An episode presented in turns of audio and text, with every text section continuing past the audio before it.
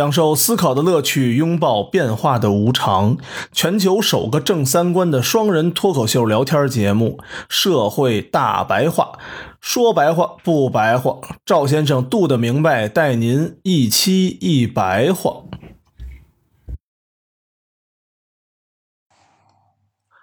大家好，《社会大白话》又来了，我是赵先生，对面的还是我们度的明白。大家好。咱们这期啊，就说一下互联网在这个现代性中起到的作用。嗯，咱们录这个节目是五月五号，正好五月四号青年节的时候，B 站发表了一个后浪的视频。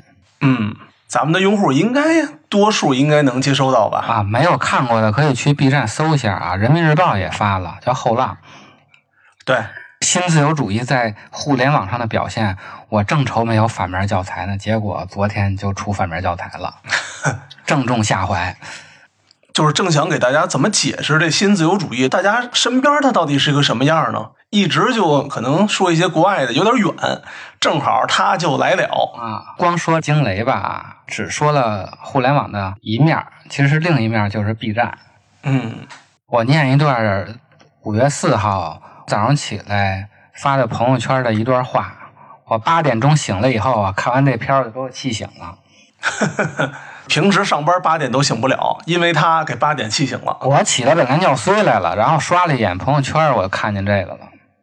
我给大家念一下啊，如同新自由主义在政治和经济上导致了全球的贫富差距扩大一样，如今互联网则是在技术上造成了同样的现象。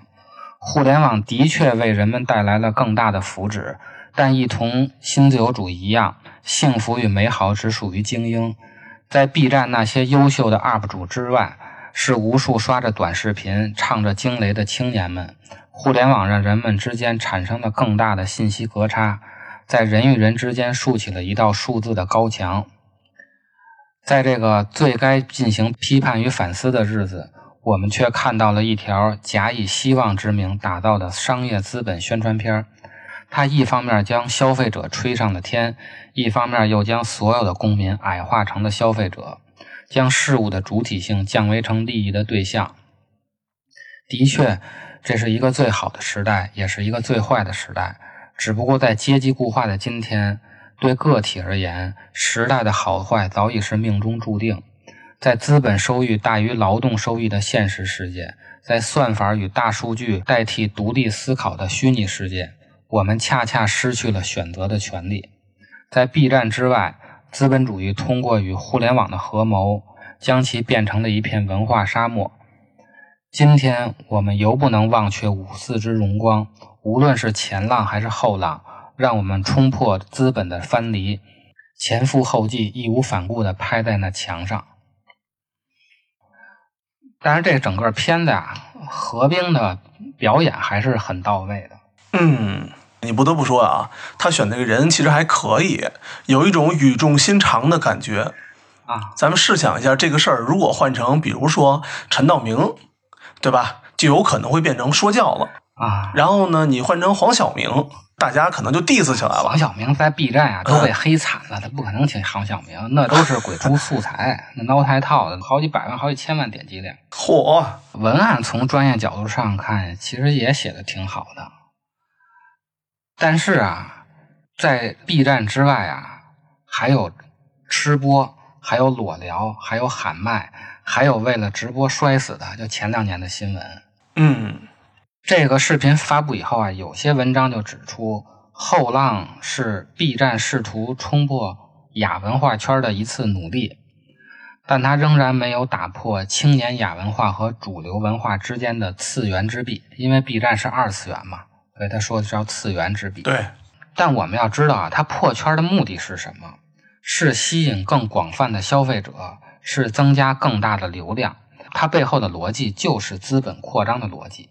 昨天，B 站在美股最高涨幅是百分之八，最后收盘的时候是百分之四，非常高了。我们一定要看到它背后资本的逻辑。嗯，而且用亚文化和主流文化或者二次元文化来区分文化之间的差别，我觉得这是触及不到问题的核心的。只有用精英文化和大众文化来区别，才更加的能看出这个问题所在。像 B 站这些 UP 主啊，他们视频呈现的内容都不是一个普通家庭的人能做出来的。这一件萝莉装或者一个二次元的 cosplay 的服装，动不动就好几千块钱。它里边的优质内容都涉及到什么编曲、vlog、鬼畜视频、科学知识的讲解。这些所谓的 UGC 内容都是有技术门槛的。就是我们的很多听众，或者说很多劳动人民，一个月的薪资也就三五千块钱。对啊，这些孩子们不是闹着玩的孩子。之前我们就说过啊，像边远山区，一个家庭的年收入过两万就能上新闻联播了，就算扶贫成功了。对。因为我们啊，就是可能还有棚，然后有一些设备啊，然后也有一些拍摄人员，他们老看一些设备测评或者聊聊设备啊什么的。后来我说：“那你自己录一个怎么样啊？这不也挺好的吗？咱都有东西。”他说：“说人家那些设备什么的都是那种你可能日常都见不到的，极为好或者说相当相当奢侈的那种设备。像我们这种手里的这种小的普通设备，根本就没什么可看的，也没什么流量，人家也不会看的。”嗯。像那种测评的，它不是商业机构，嗯嗯，那些东西都是自费买的，自费买的。他拍十条视频，可能才能接到一条广告，大多数都是爱好，都是花钱去弄的。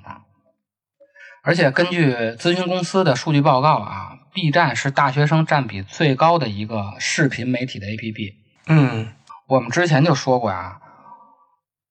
我国第六次人口普查的结果，大学生占比只有百分之八，所以实际上 B 站代表的不是二次元，也不是亚文化，它的受众更广泛的说就是精英阶层。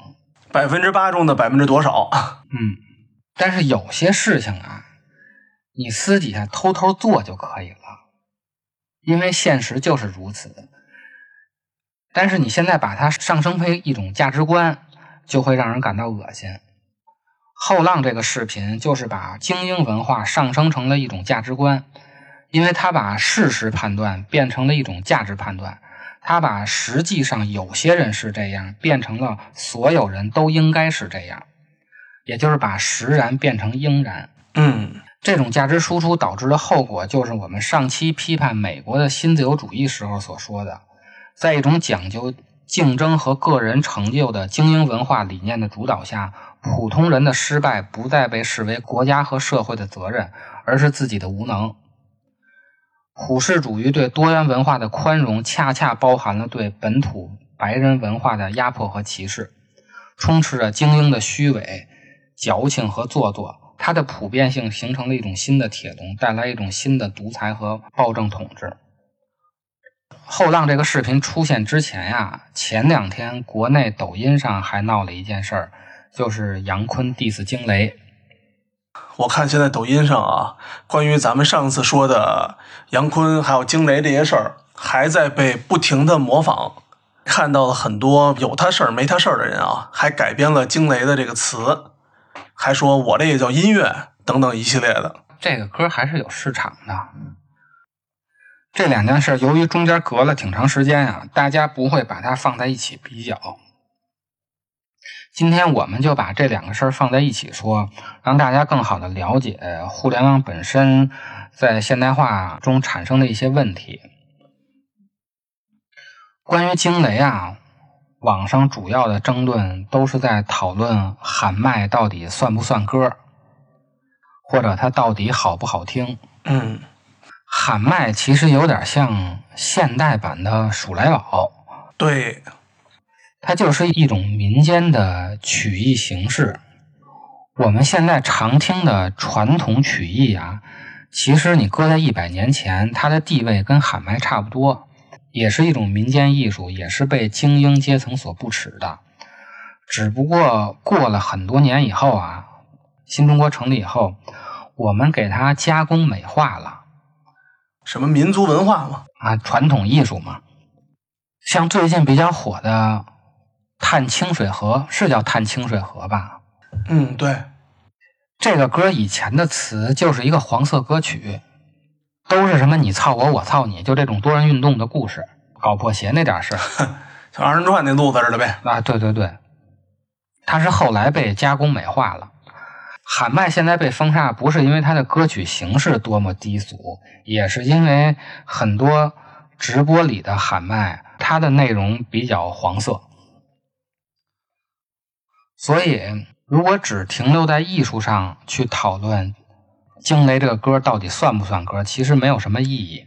这种争论呀，谁也说服不了谁，因为在人类文明产生的所有事物中，最容易出现理解分歧的就是艺术的概念，因为艺术的功能不像其他事物的功能那样清晰确定，艺术最终指向的是自由。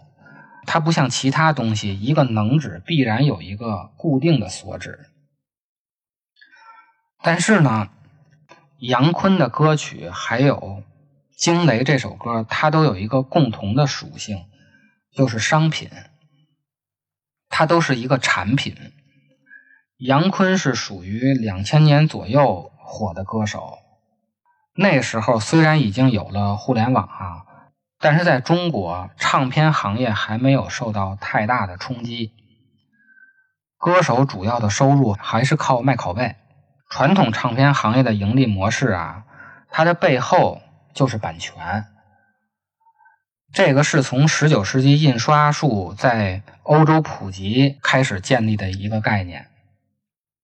也就是说，所有靠卖拷贝来盈利的歌手所产生的歌曲。它都是基于第二次工业革命所带来的技术红利而盈利的。嗯，工厂哗哗的印，所以它是第二次工业革命带来的技术红利。这些歌实际上就是文化消费品。它虽然看起来是艺术，但是它最终呈现的载体还是一个文化消费品，包括图书都是这个。虽然并不是所有的内容都是文化消费品，但它呈现给大众的形式依然是以产品的形式去呈现的。这些流行歌曲为什么大多数都是四到五分钟呢？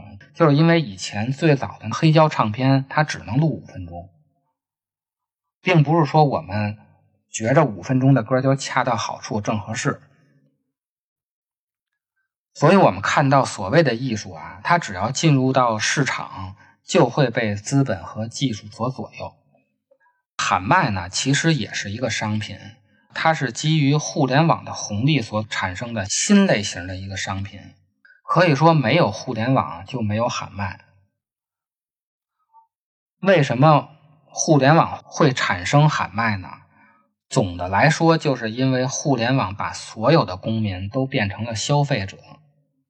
像咱们自己从事的行业，实际上就是将公民变成消费者的一个过程。这个行业啊，叫社会化营销。嗯，对。比如前两天闹得最欢的黑眼圈事件，九点钟出来的事儿吧，到十点的时候，某化妆品品牌就马上。推出了一个以去除黑眼圈为广告语的眼霜广告，然后放在微博上了。只要一刷黑眼圈的关键词，你肯定会能刷到这个黑眼圈的去眼霜广告，反馈相当的快啊。对，这种广告就叫社会化营销，因为它是一个社会化议题，但是我们利用它把它变成了一个广告，这就是咱们行话说的抓手。嗯，蹭热点啊，蹭热点。还有一种呢，就是通过。微博专门的商务服务部门让自己的品牌登上热搜，实际上这个热搜榜应该是实时的显示舆论话题的，但是你可以通过花钱把你这个话题给它抬上去。所以说，是资本通过互联网的技术手段将所有人变成了消费者。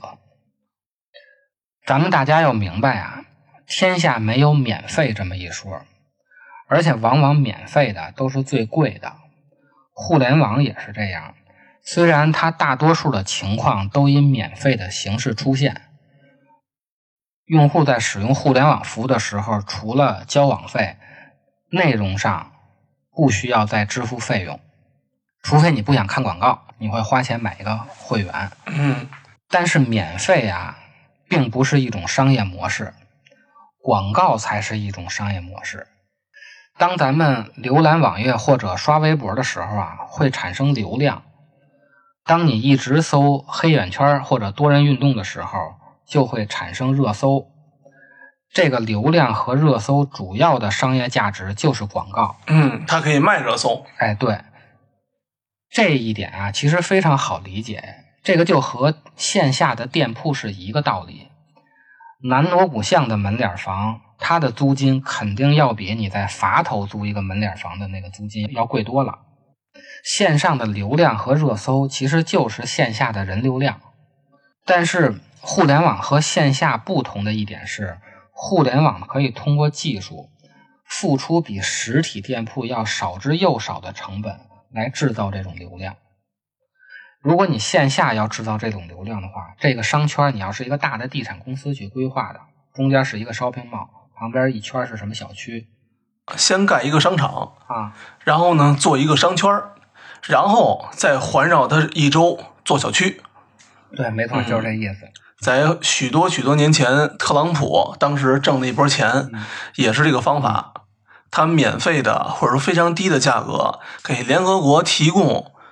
类似办公场所，然后价格非常的低，但是呢，还联合国那个周边所有的产品和所有的地，全部都是特朗普的。嗯，然后他就靠联合国把把这块地给炒起来，然后剩下的商业配套、豪宅什么之类的，一气儿就都起来了。好像特朗普是靠这个发的家。这个就是通过商业运作制造线下的人流量。但是这个成本非常高，你买地盖楼得花多少钱？哇，那可不是开玩笑的。你上个热搜能花多少钱？那不就是鼠标点一点的事儿吗？对。那互联网如何制造更大的流量呢？它就需要大量的获取用户数据，通过这些数据运用算法给你推送你最喜欢的东西，造成更多的流量。嗯，比如《惊雷》这首歌啊，它是在抖音火的。字节跳动旗下的所有产品，字节跳动是抖音的母公司啊，尤其是今日头条，今日头条也是字节跳动的一个子公司，都是算法驱动的。今日头条新闻 APP 它是没有编辑的，虽然它产生的本身的内容大多都是垃圾，但是它确实是造成了上亿的 DAU。它所带来的信息平民化是不可忽视的。尽管抖音和头条被认为是祸害了下一代，但实际上啊，在出现这种产品之前，人类从未创造出如此垂手可得而且成本低廉的娱乐方式。它所带来的这种娱乐平民化是我们不可忽视的。像 B 站的这次通过后浪的破圈行为啊，也是为了增加更多的流量，扩大流量池。B 站的后浪啊，不是给真正的 B 站的重度用户看的。嗯，我身边的很多真正的 B 站粉丝，没一个转的，对，没有一个转的，都认为这片拍的跟狗鸡巴似的。转的恰恰是 B 站用户圈外的人。没错，没错。而且啊，嗯，就是我们那个群里面嘛，也有听友就说，他说虽然呢，可能在朋友圈里面后浪的这个文章啊、片儿啊转的一发不可收拾，但实际上呢，在 B 站的弹幕和评论里面被一顿操，嗯，就是上这个网站的就是一顿操这片儿，然后呢，实际上不上这网站的只看这片儿的呢，就一顿转发，美、高兴、痛快、爽，说的跟他自己似的。对，这也说明他这个片儿。成功了，破圈了，股票涨了。对，但是像短视频和今日头条这种垂手可得的平民的娱乐方式啊，它有一个代价，就是你要交出隐私。尤其是商业层面上所谓的人工智能啊，当然，我认为用人工智能形容现在的人工智能是不准确的。现在的人工智能它既不智也不能。这些人工智能要想更好的为人类服务啊，就需要大数据。大数据哪来的呢？就是一个个个人的隐私组成的。行为嘛，也就是说，人交出的隐私越多，狭义上的人工智能它就越智能。但是你把所有隐私都交出去了，那又何谈自由呢？这就和新自由主义一样啊！如果你不能摆脱民族这个大共同体，然后再摆脱家族这个小共同体，你无法让我成为我，无法让我就是我，那你就无法原子化，你就不能进入到新自由主义这个全球的经济网络中，也就享受不到它所带来的好处。正是由于用户交出了隐私啊，让平台发现惊雷这种产品可以给他们带来更大的流量。于是他们就会有意的促成这种产品的火爆，就是推流，流量来了，广告主就来了，广告主来了，钱就来了。虽然互联网给咱们带来了快餐式的平民化的娱乐啊，但是这种快乐它实际上形成了一种新的不平等，或者说它扩大了原来的不平等。昨天啊，我还有朋友就跟我说，他说这种。互联网怎么产生不平等了？现在这样多好啊！你看，全中国的人民都可以看四中的网课啊，都可以上咱们人大的网课，这不就是拉近了人和人之间的距离吗？或者说扁平化了，让全国的人民都有同样学习的能力和同样什么的机会了？是所有人都有了机会，但是互联网并没有给所有人带来学习的能力。对，后来我说你的结论是有点偏差的。互联网虽然说带给了所有人能够上人大、上四中网课的机会，但是其实早就可以让所有人去看世界上哈佛的各种教授的那个上课的视频了，但没有人看。是一部分爱看的人是，他像坐上火箭似的往另外一头飞；另外本身就不爱看的孩子，就坐着您这个惊雷的火箭往反方向另外一头玩命的飞。对，是这意思。嗯。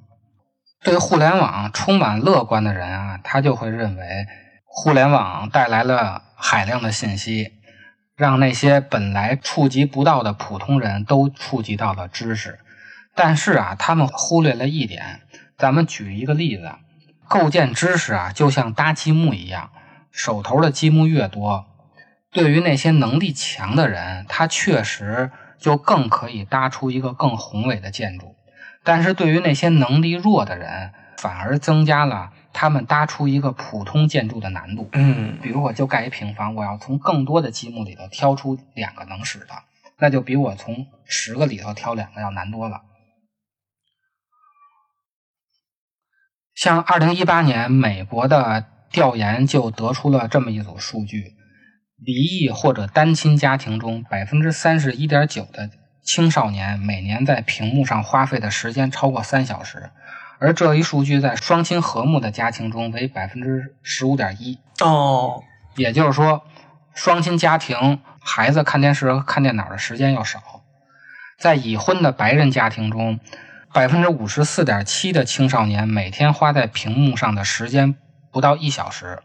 在同一类别的黑人家庭中，只有百分之二十。八点四的青少年在屏幕上用的时间是小于一小时的，天天就泡沫剧了嘛？咱们当时那个词儿嘛，泡沫剧。对，白人家庭中呢每日使用社交媒体一点五小时以上的青少年占百分之十七点二，而黑人双亲家庭中每日使用社交媒体一点五小时以上的青少年占百分之三十二点一。也就是说，互联网对于原本就属于经济弱势的群体来说，正面作用远没有负面作用来的显著。精英家庭可以让孩子通过互联网更便利的获取知识，平民家庭只会让孩子打游戏、看什么熊大熊二。嗯，这种对同一媒介不同的使用方式的现象，我们就称为数字鸿沟。也就是说，作为信息连接器的互联网啊，它和新自由主义的全球化一样，它仅仅意味着将网络的两端连接在一起，但并不意味着使得两端得到平衡。互联网连接一切以后啊，信息差并不会自动的抹平，但是它却创造了更多利用这种信息差的商业机会。它实际上就变成了一个基于信息的新的剥削形式。最典型的剥削形式就是短视频。短视频这种廉价的娱乐产品啊，在移动互联网时代，它使得唾手可得的娱乐产品平均的降临到了每一个人的面前。但只有那些素养较差的群体才会深陷其中。免费易得的娱乐产品会占用他们更多原本有机会获得学习和晋升的时间。但相反呢，对于素质较高的人来说，这些娱乐产品仅仅是他们网络生活的一部分。他们更加懂得如何管理自己的时间，管理自己的互联网行为，利用互联网获得更多的信息。比如，城里的年轻人可以利用网络看公开课、拍 vlog、求职，这就是咱们说的 B 站。而对于乡镇青年，厂妹、厂哥，还有进城务工的，就剩下高兴了，就是海漫，就是直播王者荣耀，是兄弟就来砍我，再来回，要么就赌博，要么就 P to P 贷款嘛。另一个剥削呢，就是它进一步加强了资本主义实现世界市场的企图。广告啊，它就可以通过互联网毫不费力的投放到世界的每一个角落。而且不用给这个国家上税，它实际上是绕过了现代民族国家建立起来的主权。比如你在油管上看到一个包包特别喜欢，然后你从亚马逊下单，或者你通过代购给它买回来。当然，你买的这个包也有消费税，但这个消费税是上到别的国家的，中国政府一分钱没得着。但是呢，因为你还是在中国生活的。所以，中国政府还要给你提供相应的公共服务，也就是说，资本通过了一种更为简单的方法，达到了一个避税的效果。这就和我们最早说的1840年英国的自由商人一样啊，自由贸易只对那些有能力在全世界流动的阶级有益处，对普通人实际上是造成了新的剥削的。多少人连区都没出过呀？走出大山子。嗯，还有一个问题呢，就是它阻碍了信息的交流。这个问题主要就是算法造成的，就是根据你的偏好给你量身定制一套推送内容，这就导致了如果观点和爱好不同的话，那在同一个 APP 上。不同的人会接受到不同的内容，算法就使得人们都活在了自己的世界里，而且认为这就是世界全部的面貌。这个 A P P 都想到你心里去了啊！对，所以当人们获取资讯的方式从主动的搜索变成了被动的下拉刷新的时候，对，互联网便不再是。一扇通向世界的窗口，它就变成了一个能把自己照得更美的镜子。而且啊，就算是微博这种公共的平台，其实它也没有形成全体人类智慧上的有效交流，并且互联网啊，让民主更加远离了他的理想。为了说明这一点啊，我们就回到。两千五百年前，咱们看一下希腊的城邦制度。古希腊由于部族之间的战争，还有因为当时的技术有限，它导致各种天灾带来的生存问题特别严重。所以呢，当时集体安全问题就远远重于个人利益问题。集体安全是个人安全的保障。公共利益就成为了私人利益的必要条件，因此在公共问题上啊，就需要群策群力。于是就出现了城邦。亚里士多德对城邦的定义是：凡有权参加议事和审判职能的人，我们就说他是这个城邦的公民。城邦的一般含义就是为了维护自给自足而具有足够人数的一个公民集团。城邦的民主制度啊，和现在的投票选举不大一样，它是既有投票，又有抽签，还有公议。他是把古希腊分成十个大区，然后每个大区呢抓阄，随机出五十个人，并不是现在咱们的选出来的五十个人，真的就是抽签选的，组成一个五百人的议会，任期是一年。大家呢就某一个事情，这五百人进行公议，但是将军不是抽签选的啊，要命的事情还是由专业的人来干。公议后呢，通过投票决定这个事儿到底怎么办。也就是说，在事情到底怎么办的时候，是通过公议、通过投票去决定怎么办；但是在选人的问题上，就是抓阄，就是一个随机抽取。抓阄啊，其实就是直接民主的一种形式。每个人被抽中的机会都是一样的，就相当于每个人都参与了公共讨论。但是这种抽签的直接民主形式啊，虽然它保证了平等，却不能保证讨论出来的结果是好的。嗯，因为它不能保证每次抽签都抽不到傻逼，而且公众聚集啊，很容易形成非理性的激动的情绪。我们从现在的网上的骂战就可以看出来啊。讨论的双方只要有一方是傻逼，不傻逼那一方也会跟着傻逼一块傻逼起来。咱们总听相声，总说那么一句话嘛：“狗咬你一口，你非得咬回去干什么？” 你说对不对？所以，城邦的这种公共空间呀，是把人推到了一个意见的世界，各种主观意见都有了发言权和发言的地方，并且每个人都觉着自己的观点是最有道理的。这样实际就形成了一种不同意见之间的比赛，但是它和奥林匹克的体育比赛不同啊，那种技术的比赛是有一个统一标准的，而且技术上的输赢啊，没有否定对方的尊严和价值，但是话语的讨论，像这种意见的比赛，它是缺乏一个统一的标准的。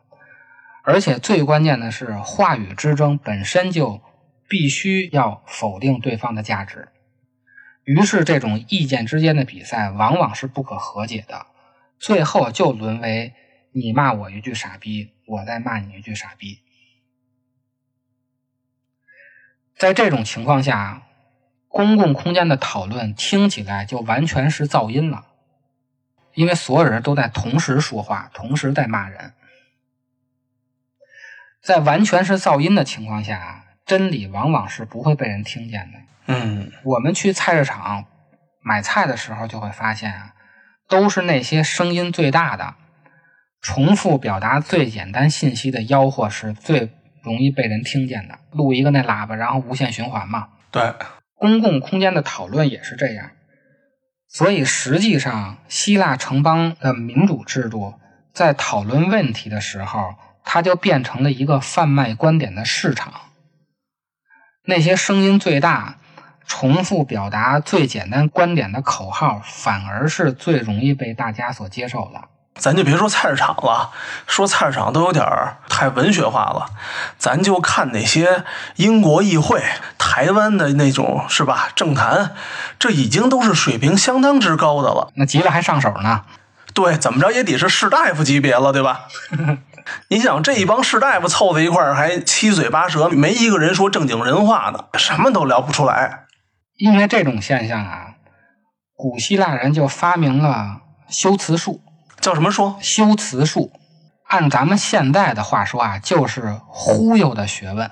哦，煽风点火，逞口舌之能，就是这意思。我呀，小的时候看过两本书，一本呢叫做《鬼谷子的诡辩》。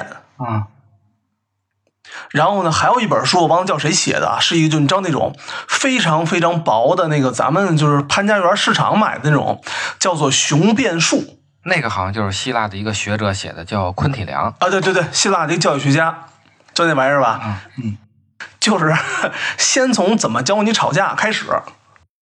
所以这场意见之间的比赛，最后比的就是谁最能忽悠，而且这还是一个只有五百人的大会啊！发展到今天，中国的网民已经达到了八亿，微博这一个平台的 DAU 就达到了十亿，而且像微博这种平台啊，它还不像以前的 BBS，可以就着一个话题讨论，像微博这种公共。空间的讨论是完全的开放的，而且就一百四十四个字，这就更加促成了在讨论时，只有那些声音最大的，在网上就是流量最高的，重复表达最简单、最易懂的信息，那些人是最容易被接受的。这个就是我们现在常说的 KOL，所以 KOL 实际上就是大忽悠。